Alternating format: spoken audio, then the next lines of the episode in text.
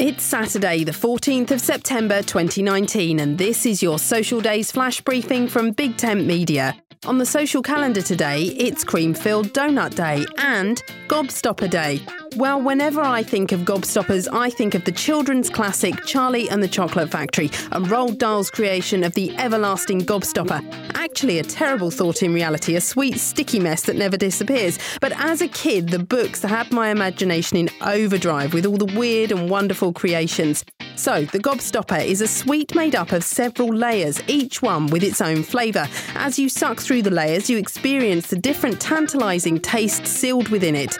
The sweets are actually rotated as they're made to enable each layer to go on. I'm off to search for a satisfying GIF of that process right now. My name's Suze Cooper. You can find me on Twitter at Big Tent Social for updates about social media and voice technology.